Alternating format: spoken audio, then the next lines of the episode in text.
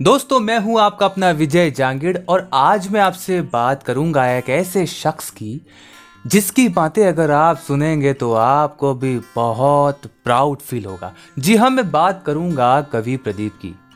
अब आप कहेंगे कि ये कवि प्रदीप कौन है?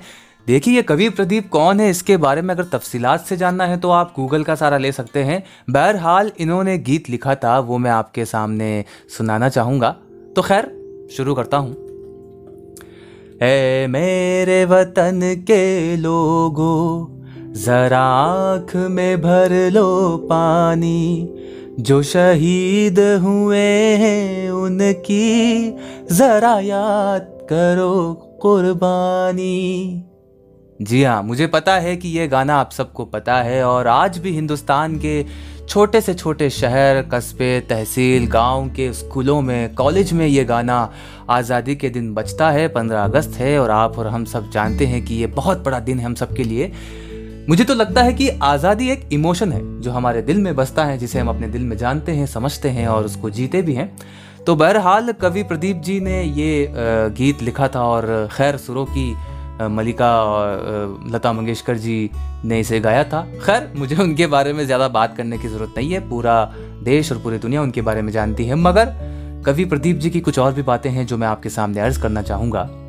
तो अर्ज़ किया है, आज ही हिमालय की चोटी से फिर हमने ललकारा है। आज ही हिमालय की चोटी से फिर हमने ललकारा है। दूर हटो ए दुनिया वालों। दूर हटो ए दुनिया वालों, हिंदुस्तान हमारा है। हम लाए हैं तूफ़ान से कश्ती निकाल के। हम लाए हैं तूफ़ान से कश्ती निकाल के। इस देश को रखना मेरे बच्चों संभाल के। शुरू हुआ है जंग तुम्हारा। शुरू हुआ है जंग तुम्हारा, जाग उठो हिंदुस्तानी। तुम ना किसी के आगे झुकना, जर्मन हो या जापानी। शुरू हुआ है जंग तुम्हारा, जाग उठो हिंदुस्तानी। तुम ना किसी के आगे झुकना, जर्मन हो या जापानी। आज सभी के लिए हमारा यही कौमी नारा है। आज सभी के लिए हमारा यही कौमी नारा है। दूर हटोए दुनिया वालो हिंदुस्तान हमारा है। दूर हटोए दुनिया वालों हिंदुस्तान हमारा है। दूर हटोए दुनिया वालो हिंदुस्तान हमारा है। जी हाँ तो ये थे कवि प्रदीप साहब और बहरहाल आप सबको आज़ादी मुबारक हो।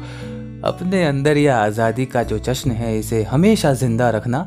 बहरहाल, आप और हम तो मिलते रहेंगे, हमारी बात तो होती रहेगी। तब तक के लिए टेक केयर